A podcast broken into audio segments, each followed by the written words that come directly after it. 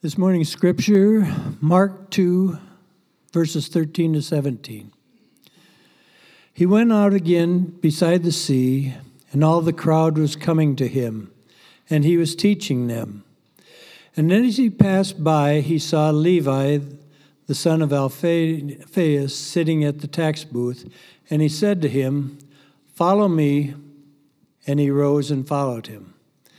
And as he reclined at the table in his house, many tax collectors and sinners were reclining with Jesus and his disciples, for there were many who followed him. And the scribes of the Pharisees, when they saw that he was eating with sinners and tax collectors, said to his disciples, Why does he eat with tax collectors and sinners? And when Jesus heard it, he said to them, Those who are well have no need of a physician, but those who are sick.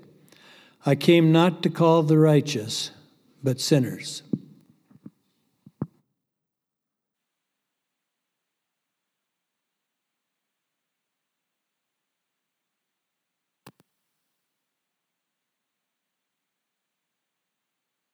Well, good morning again, uh, everyone. It is good to be with you uh, this morning as we continue our time in the book of Mark. And this morning is uh, probably the last uh, that we will spend in Mark for uh, the rest of this year. Uh, next week, we're going to take um, a few weeks to, as we begin the season of Advent to look at uh, Christmas and, and prepare our hearts for Christmas and, and the incarnation as well. And so this morning's text is a, an appropriate one for us uh, as we come off the heels of Thanksgiving. Thanksgiving, of course, is uh, a time where uh, traditionally a lot of people eat a lot of food, and, and recognizing that uh, uh, some of us may have had rough Thanksgivings, lonely Thanksgivings. At the same time, at least in theory, uh, Thanksgiving is a day that is set aside for a lot of food and for gathering with those that are closest to us. And this morning's text is one that centers on having a lot of food. Jesus having a large meal with some people, but surprisingly, and this is where the rub comes from the Pharisees,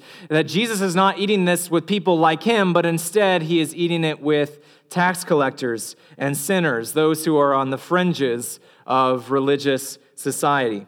And so, as we dive into this text this morning, I think it's appropriate with us. Uh, uh, last week, not spending time in Mark, uh, for us to just remind ourselves of where we're at in the, the context of this book. Mark is the shortest of the Gospels, but in its brevity, it packs this powerful message. And it's forcing us to ask the question Who is Jesus?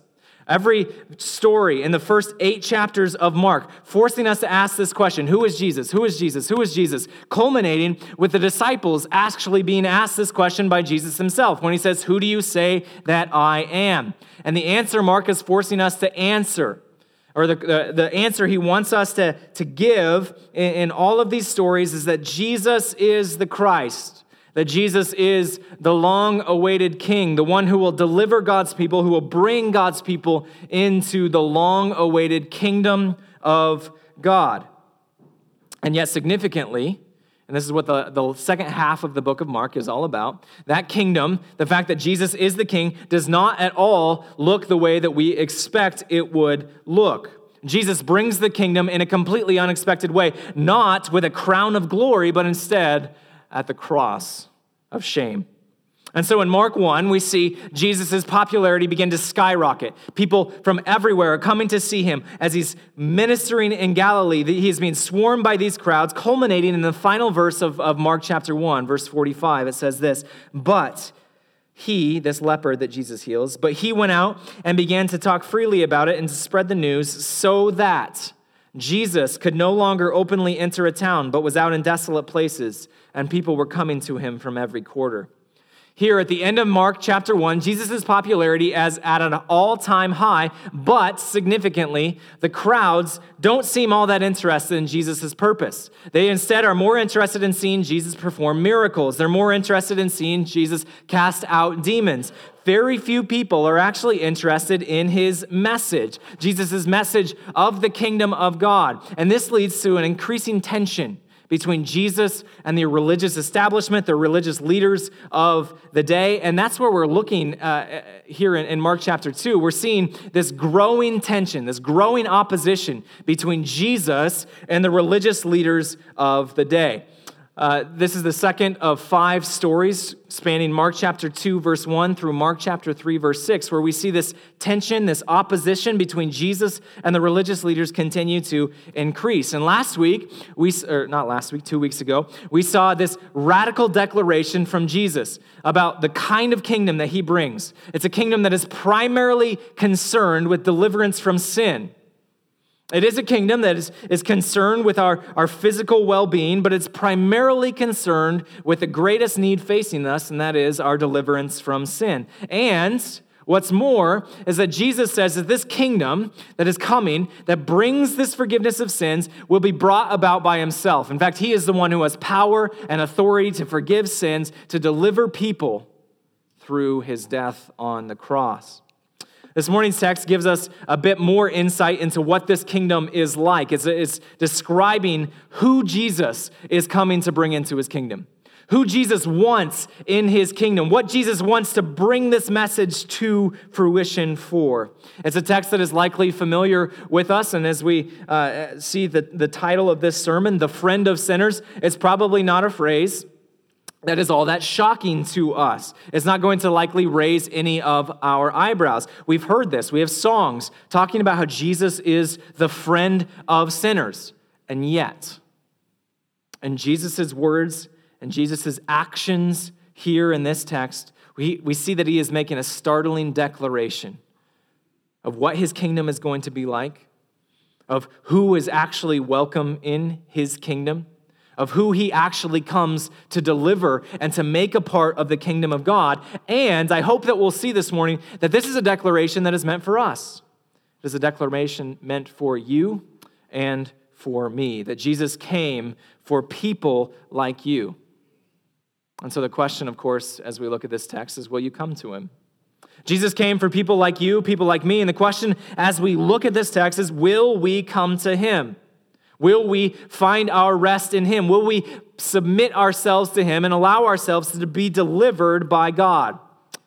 This text is, is, describes this in really two parts. It looks at the two different groups of people that are, that are in this story, that are in this world, two vastly different types of people that Jesus comes to bring this message of the kingdom to. And so that's what we're going to do this morning. We're going to look at this, uh, this text that really in two parts, looking at the two different types of people that Jesus comes to bring this message of the kingdom to. So as we approach God, God's word, let's, let's pray and ask for his blessing upon our time together.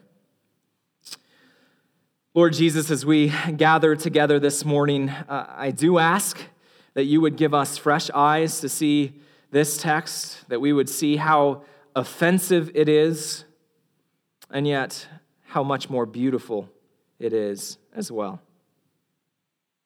God, I imagine that there are people here um, that are with us that have hearts that range across the board, some with hearts that, that mirror the hearts of Levi, far from you hearts that, that don't really want anything to do with you, wondering if this news of mercy is, is too good to be true. And on the other end of the spectrum, there might be some with hearts here that, that really see that there, there's no need for the gospel for them, that their lives are pretty good, that they don't need uh, news of deliverance, that they don't need a physician. And so, God, I, I ask that you would give us eyes to see the truth of this passage according to your Holy Spirit, that you would give us a mind that recognizes our great need before you. God, that you would give us a heart that bursts with joy at the notion of your mercy, not just for others, for those who need it more, but for ourselves as well, for people like me. God, I'm just reminded of, as we look at this text, I'm, I'm just reminded of Paul's words that he is the worst of sinners. And indeed, God, I confess that so also am I. And so, God, I just pray that you would give us ears to hear your voice this morning. It's in Jesus' name we pray. Amen. The first part of this text is uh, really setting the stage, setting the scene for Jesus' conflict with the religious leaders, uh, Jesus and the scribes, that's found in verses 16 and 17. And so we're going to look at the first section, 13 through 15, here uh, as we begin. So please follow along as I read aloud. He went out again beside the sea, and all the crowds, all the crowd was coming to him, and he was teaching them. And as he passed by, he saw Levi, the son of Alphaeus, sitting at the tax booth, and he said to him, Follow me. And he rose and followed him. And as he reclined at table in his house, many tax collectors and sinners were reclining with Jesus and his disciples, for there were many who followed him. Now, let's assume that the events of these few verses, 13 through 15, take place shortly after the verses that we read a couple weeks ago, verses 1 through 12. Verses 1 through 12, Jesus is teaching a crowd, but it's a very small crowd because they are found actually in a house, a one or two room house, are all the people that can see Jesus. And so uh, maybe this even takes place the same day. Jesus leaves Simon's house, this place where he's been staying in Capernaum, and he goes out to the Sea of Galilee because he has this mission, he has this focus in his ministry to proclaim the word of God. And so he decides that he's going to go to a place where more people can hear his teaching. Now, we don't know the specific content of his seaside sermon here, but what we do see is this general focus that's given to us in Mark chapter 1, verses 14 and 15. All of Jesus' sermons, according to the Gospel of Mark, focus on one thing, and that's that the kingdom of God is coming. So, here these words from Mark chapter 1. This is the message of the kingdom. Now, after John was arrested, Jesus came into Galilee proclaiming the gospel of God, saying, The time is fulfilled and the kingdom of God is at hand. Repent and believe in the gospel. That's the, the focus of Jesus' seaside sermon here in this text. That he is declaring that the kingdom of God is at hand, and he's telling people to repent and believe in the gospel. Jesus, in spite of his popularity, in spite of how much people love seeing him perform miracles, is completely focused on his Father's plan, on this message of the kingdom. He's in the face of crowds that will soon desire to make him a king, just like Caesar. He is in the face of the religious elite that are increasingly concerned with this message that Jesus is proclaiming. Jesus instead just proclaims the message of the God of God, that the kingdom of God is at hand and that he will deliver those who come to him into that new kingdom. Now, taken on its own, it's a pretty uneventful statement. It's a pretty uh, common statement, that, or, or, at least it would be. This sermon would not be earth shattering if it were not for the verse, uh, uh, the content of verse 14. Verse 14 tells us a little bit more about one of the recipients that's a part of this message, of this declaration that the kingdom of God is at hand. In Mark chapter 2, verse 14, we see that Jesus invites the tax collector Levi to come with him. Now, if you notice, the, the order, the, the, the, timing of verse 14 in relation to verse 13 is ambiguous. 13 and 14 are set aside, and, and verses 15 through 17 take place at a later time. So we have 14 and 15, or excuse me, uh, 13 and 14, and they're describing uh, this, this moment where Levi comes to faith.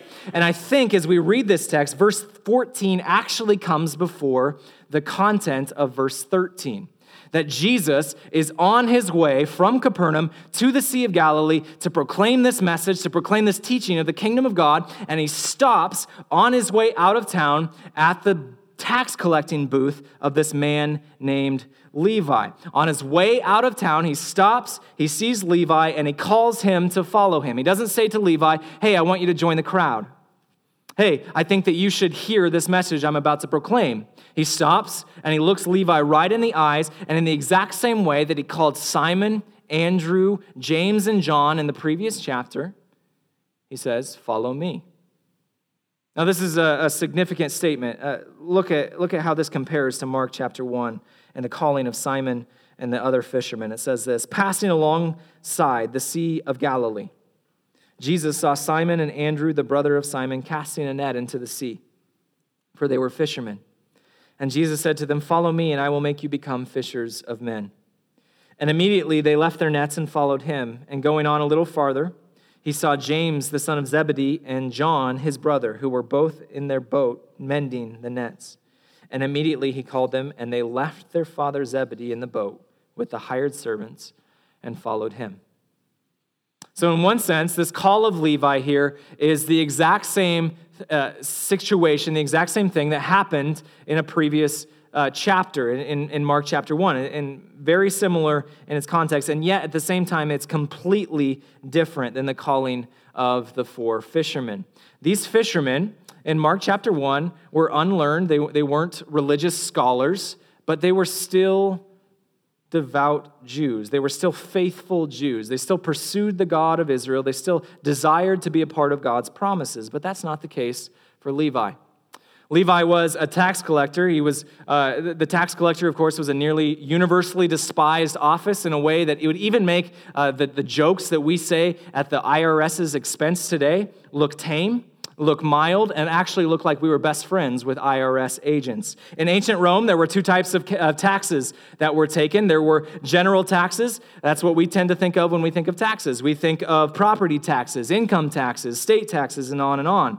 These were relatively clear, set numbers that if you produce a crop that, you know, uh, uh, consisted of a certain amount of, of harvest, then you would have to give a certain percentage. It was a very clear number of what you were to give for those taxes. And there wasn't all that much corruption with these general taxes. But there was a second type of tax that was very common in the Roman Empire, and that was a different story.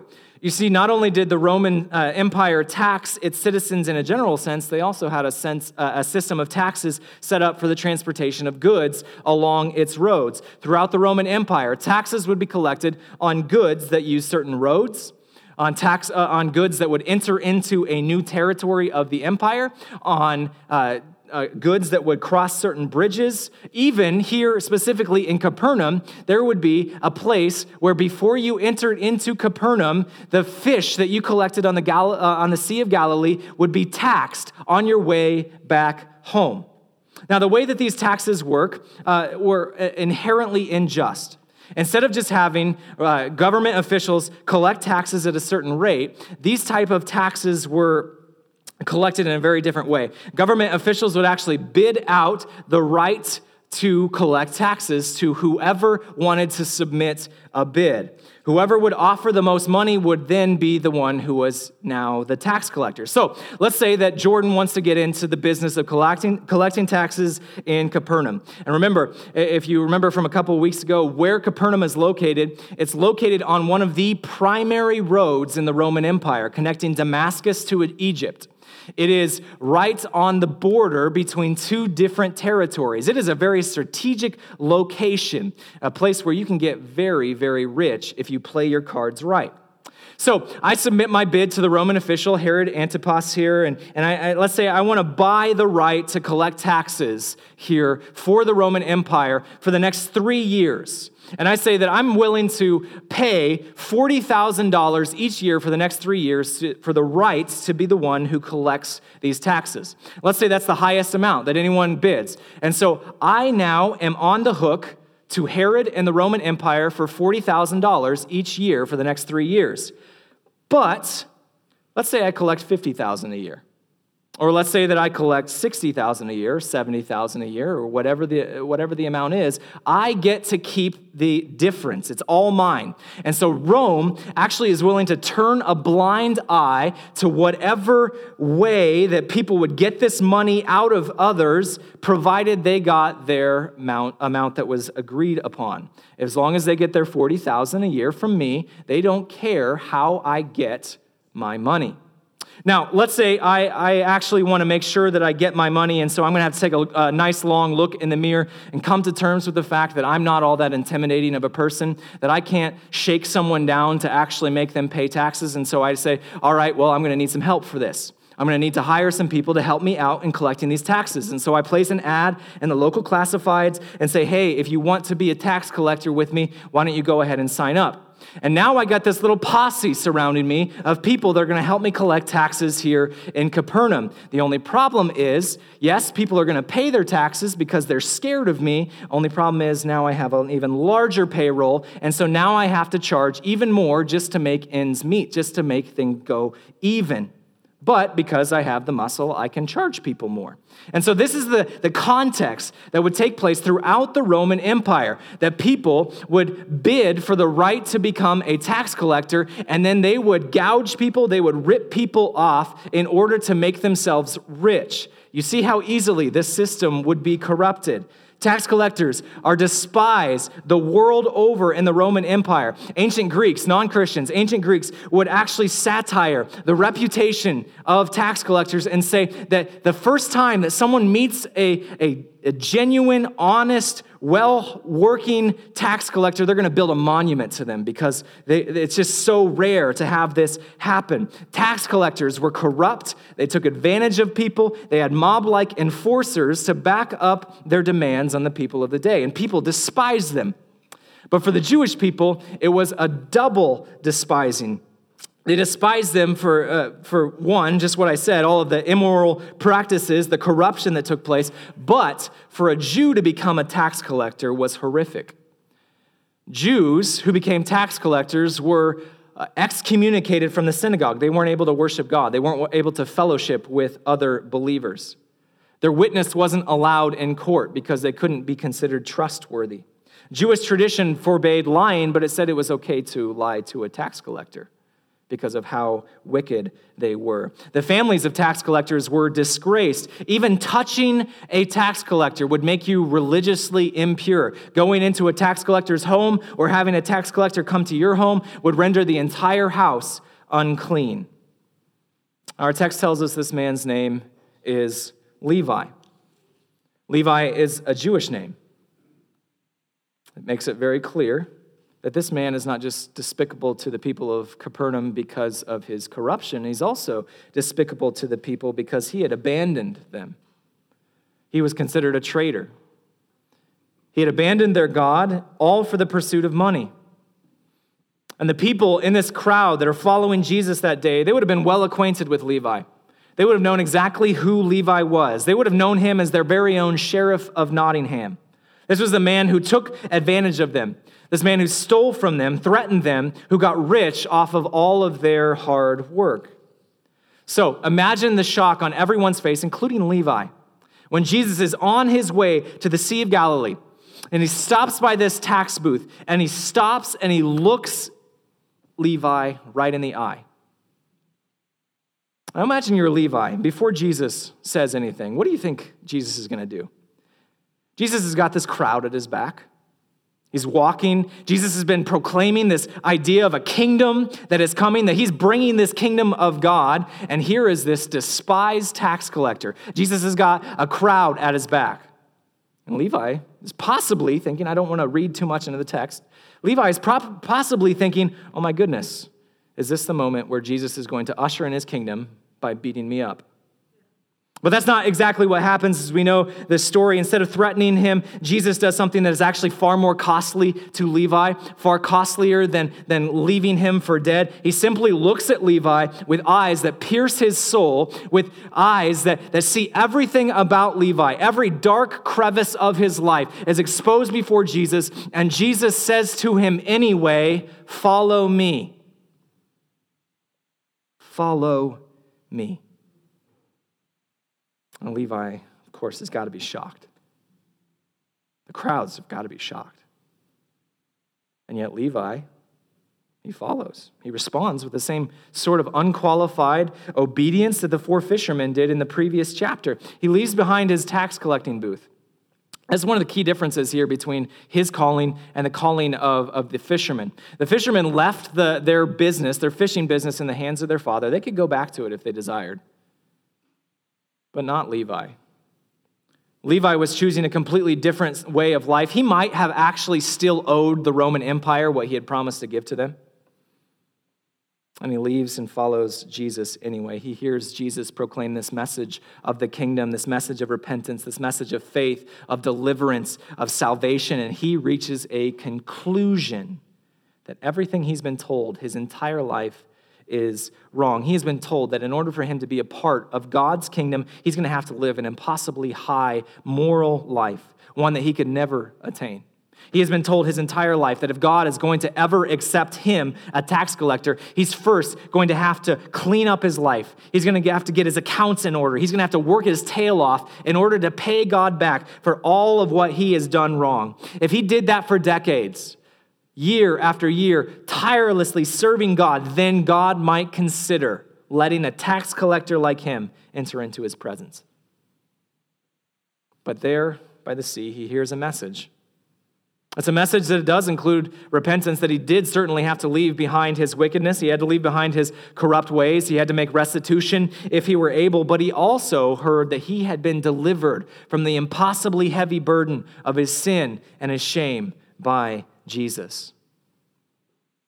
And so, as they're heading back to Capernaum, Levi's life is completely changed. And as was custom, he, he throws this big party for, for people, uh, celebrating his salvation. And, and as you probably know, a party needs people. You can't have a party without uh, people invited. There's only one problem no one wants to go to Levi's party.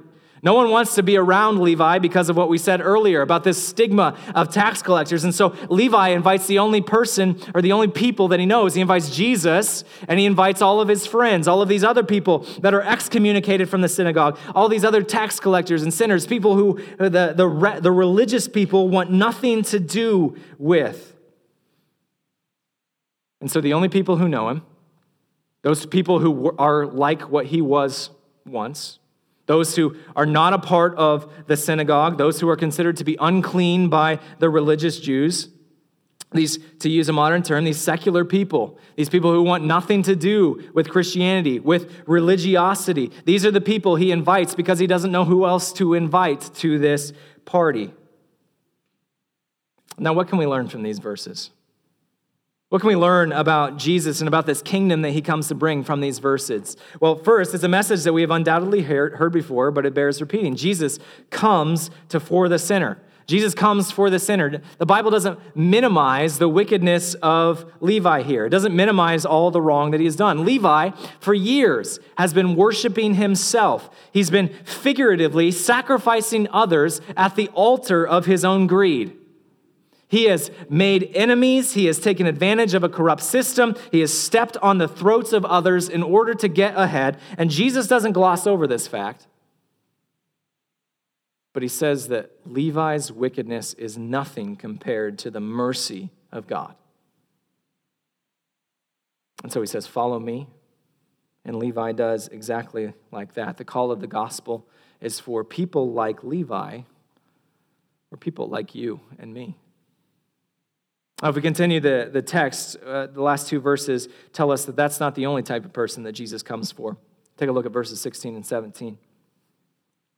And the scribes of the Pharisees, when they saw that he was eating with tax collectors or with sinners and tax collectors, said to his disciples, Why does he eat with tax collectors and sinners?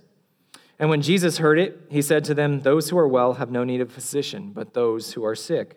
I came not to call the righteous, but sinners. Now, as one would expect, based off of the cultural attitude toward tax collectors, the, the scribes of the Pharisees, they're just dumbfounded. They, they can't understand what Jesus is doing. They can't fathom that Jesus, this well respected teacher, this miracle worker, this person who continues to proclaim the coming kingdom of God, is voluntarily associating with people like Levi. That he's associating with Levi's friends. The Pharisees were one of many sects of, uh, of Judaism in the first century, and they were without a doubt the most popular. Pharisees were known for their commitment to moral, upright living. They encouraged other people to live holy lives, to live set apart lives. They actually devoted themselves not just to Scripture, they also devoted themselves to oral tradition. They believed that the oral tradition they espoused was actually handed down from God to Moses at the exact same time as the, the written law. And so they followed this wholeheartedly. They were unbelievably strict in their moral stances, and they believed that God would bless the people if they would just live lives of holiness and purity. That if, if we really want God's blessing, then we have to live lives where we are so set apart from wickedness, that we are so holy, so pure, then God will bless us. Now, this is, of course, the reason why they're so upset with Jesus. They're so upset with Jesus' association with Levi and these other tax collectors, they saw Jesus' voluntary association with them as this disregard for God's law, even though it wasn't. What's more, in the, in the first century uh, in the Middle East, and, and even to some extent today, there was this greater significance placed on the idea of eating with someone. Eating with someone was a statement or a declaration uh, of far more than just sharing food. It was a declaration of friendship, it was a declaration of relationship that I am one of you. And so, for Jesus here to be eating with these tax collectors, with these sinners, for this famous miracle worker, this famous teacher to be eating with people like Levi, it was interpreted by those surrounding Jesus as Jesus essentially saying, I don't care. And God doesn't care how wicked you are.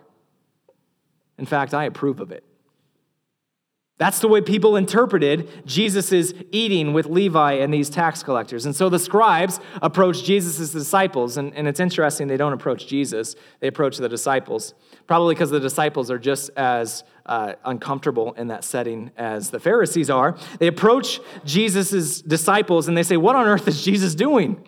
What on earth is Jesus thinking? And before they can respond, Jesus himself leans away from the table. He leans back from the table, this fellowship, this party that's going on, and he turns and he looks at them and says, Let me talk to you. Let me explain what's happening here. And he describes his focus, his purpose in ministry. And he does it with this well known proverb It is not the healthy who need a doctor, but the sick.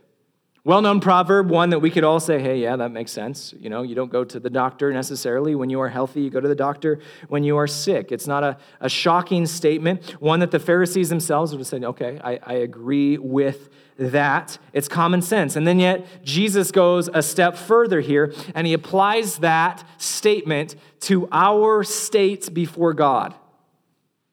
He says, therefore, if the, if the healthy don't need a doctor, but the sick do, Therefore, I have come not for the righteous, but for the unrighteous. In other words, I am here for those who recognize how far they are from God. But in doing this, Jesus is implying something else. In saying this, he's not just saying that he's coming for people like the tax collectors and sinners. He's making a declaration of the Pharisees' own hearts as well. He's implying that the Pharisees themselves are in the same boat as the tax collectors and the sinners, even if they don't recognize it. In fact, their commitment to morality, their commitment to, uh, to purity, which was once admirable, has now become the disease. It is the stumbling block that is keeping them from embracing the mercy of God. Their obsession with holiness has actually inoculated them to the mercy of God, to the gospel, against the good news of what God has come to do for them. And now they are blind to their need. You see, by declaring that Jesus did not come for the righteous, but instead for the unrighteous, he's not saying that he hates the Pharisees. He's not saying that he hates the self righteous people like the Pharisees. Instead, what he's saying is that he desperately hopes that they'll wake up, that they themselves will come to their senses, that they will see the kingdom of God is for them too. But it starts by recognizing that they are deluding themselves into thinking that their obsession with morality is what is going to earn them the kingdom of God. And you see, that's the, the, second, the second section is teaching us that. Jesus doesn't just come for the, the sinner, Jesus also comes for the self righteous. Jesus comes for the self righteous. It's so easy to pass condemnation on the Pharisees when we read this text without realizing Jesus died for them too. Jesus died for sinners who look like Levi. And he, looked, he died for sinners that looked like the scribes, those who are so consumed with their own righteousness that they can't see their need for the gospel. You see, the Bible doesn't minimize the sin of Levi, doesn't delude us into thinking that the people who think that they're so good that they don't need God don't need God either. The Bible holds both of those truths in tension. It says that they need mercy from God, just like those who are like Levi and other tax collectors. Jesus comes for sinners like us. Regardless of whether we trend toward the people like Levi and the tax collectors or whether we trend toward the self righteous, he came for people like us. The question is what will we do with that information? What will we do with this news of the gospel? You see, for this text, it's, it's relatively short, it's relatively straightforward, but there's actually quite a bit going on here. If you look closely at this text, there's five different groups of people that are interacting with Jesus. And the five different groups of people all interact with Jesus in a very different way. And I think that that's looking at these five groups is helpful for us as we understand how this text can apply to our lives today. So the first group is this the crowd. The crowd is following Jesus this entire time. They continue to be amazed by Jesus and his teaching, and yet they show no real concern for his message, no real concern for this idea of repentance, of this idea of radically following God, of throwing themselves wholeheartedly into God's plan. Maybe that's you. Maybe you find yourself at a place where you have a superficial relationship with God. You have a superficial relationship with the church, but there's no depth there. That you find yourself at a place where you ignore parts of the gospel, that you ignore parts of the Bible that you don't like, and you just keep Jesus at an arm's length. If you find yourself in a place like the crowds, this passage is a warning. It's a, it's a text saying, just like what Jesus says here to the Pharisees, that this call of the gospel, his declaration of the kingdom, you must take it seriously. And so follow the example of people like Levi, who radically follow Jesus. Another group here is Levi and those who are like him. Levi and those who are like him. Levi is despised in the eyes of those who are around him. He's not welcomed here in the synagogue. And if we're honest, he probably doesn't care that he's not welcome in the synagogue. He's too busy counting his money to say, I'm, I'm torn up by the fact that the Jews won't let me worship with them. But then he hears the gospel. He hears this message of the kingdom, this voice that has been gnawing at him for years, this voice that is, he's tried to keep silent, that, keeps questioning is there something more? Is this all that there is to life? Am I missing something? And that voice becomes deafening when he hears the message of Jesus. And he finally comes to grips with his great need for mercy. And he throws himself headlong into the mercy of God. And again, maybe that's you. If you've ever felt like Levi, You've thrown yourself headlong into the mercy of God, this wonderful mercy. Never, ever believe. Never, ever let someone else tell you. Never, ever deceive yourself into thinking that the gospel is not for people like you. That the gospel is for people who are better than you. Don't buy into the lies that you're not good enough for the gospel. The morning after you relapse into sin, when you are wondering, why would God love someone like me? How could God possibly still love me? Remember the insurmountable mercy of God. The third group tax collectors and sinners. You see, I, am not I, I, think it'd be foolish for us to just assume that every single person that was at that party that, that Levi invited followed the exact same path as Levi did. There were undoubtedly people at this group, tax collectors, sinners, who didn't mind Jesus. They, they enjoyed his company, but they also had no interest in his call to repentance. They had zero interest in following him and turning to the kingdom of God to leave behind their life. And maybe that's some of us here this morning. We have no issue with the Jesus of this story. He seems like a pretty good guy, a guy I wouldn't mind to go get a burger with, and yet I'm not going to let him change my life. And if that's you, if you think the message of the gospel is too simplistic, too backward, too outdated, too barbaric, that people don't really think this way anymore, those who are enlightened, consider the gravity of this text. Fourth, the disciples. I mentioned earlier that the disciples here probably were quite uncomfortable with Jesus being in this situation, that Jesus was, was meeting with people like Levi. They were shocked, just like the Pharisees. And, and it's great in theory. I think some of us can say it's, it's great in theory that Jesus would live this way, that he would welcome sinners, he would welcome tax collectors, but it's actually quite shocking in practice when we realize what friend of sinners really means. And this text, for, for those of us who experience that, this text is a calling to repent of our own self righteousness, to, to live out our calling as fishers of men. It is a, it is time to, to reflect on how often we spend time with those who want nothing to do with the church. to engage others in a winsome way. Paul, Paul tells us in Ephesians not to have any part in, in the fruitful, fruitless works of darkness.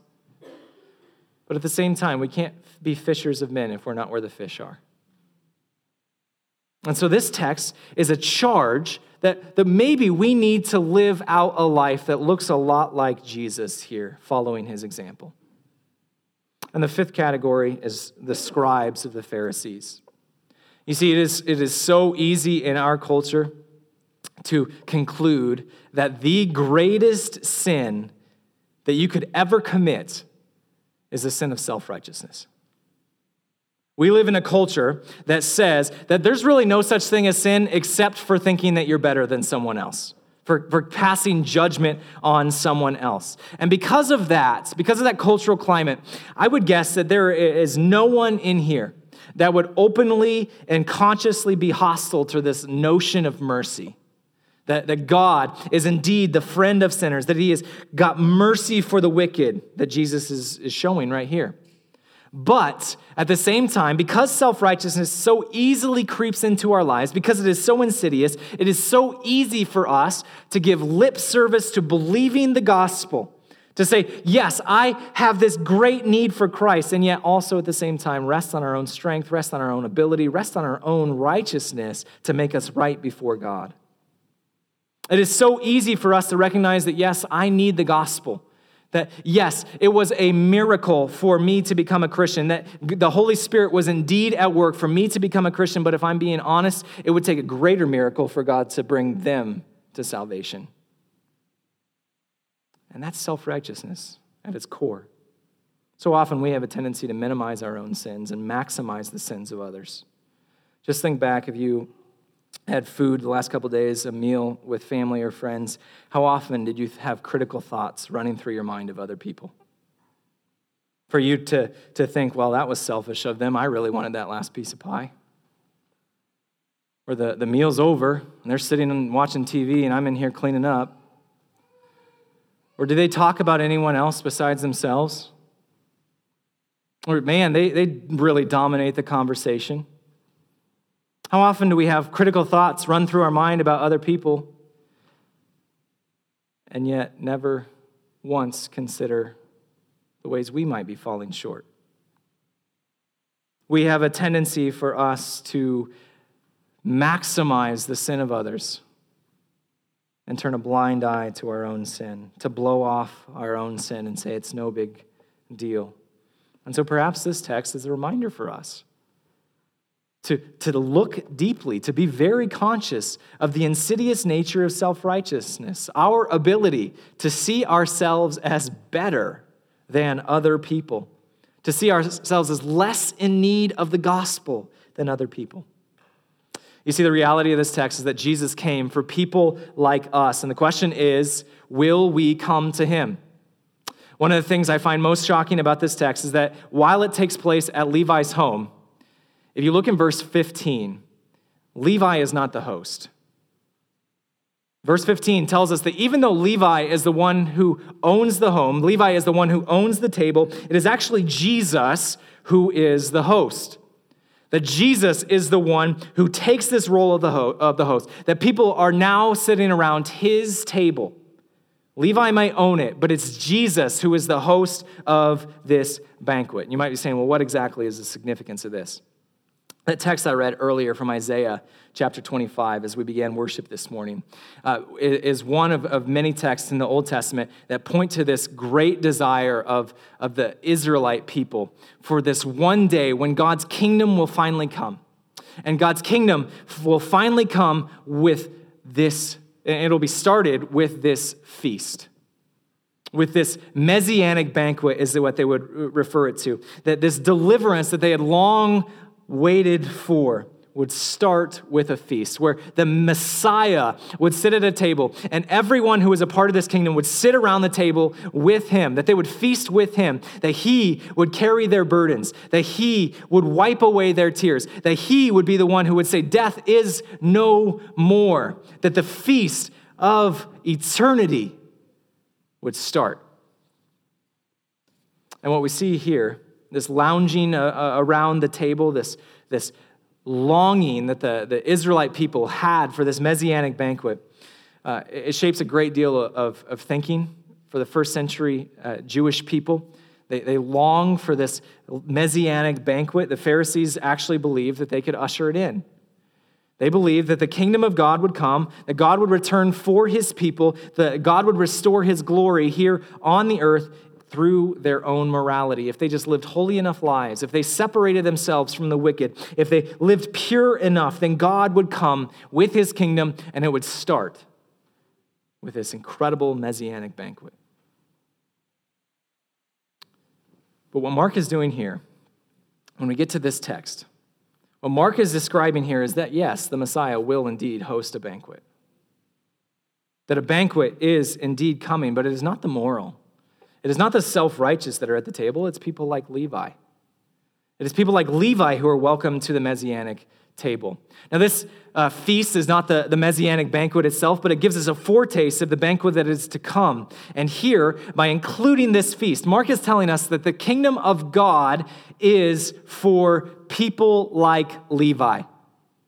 Those who are not rigid rule followers, not those who try to live moral lives as a way to, to squeeze God out of the equation, to, to rest on their own righteousness, but instead those who throw themselves on the mercy of God. And as we have seen time and time again in Mark already, that mercy culminates in the cross. Mark is telling us that the kingdom of God has come. That this feast right here is just a foretaste of the feast that is to come. And he's asking us if we're going to sit at the table with him. If we're going to sit at the table with Jesus, because Jesus indeed welcomes us to his great feast but it's only for those who recognize their great need for mercy. Jesus came for people just like you and me. Won't you join him? Let's pray.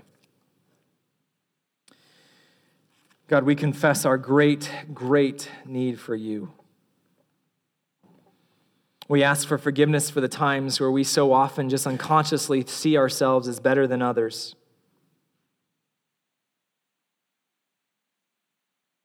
And we echo the words of the tax collector in the Gospel of Luke Have mercy on us, God, a sinner.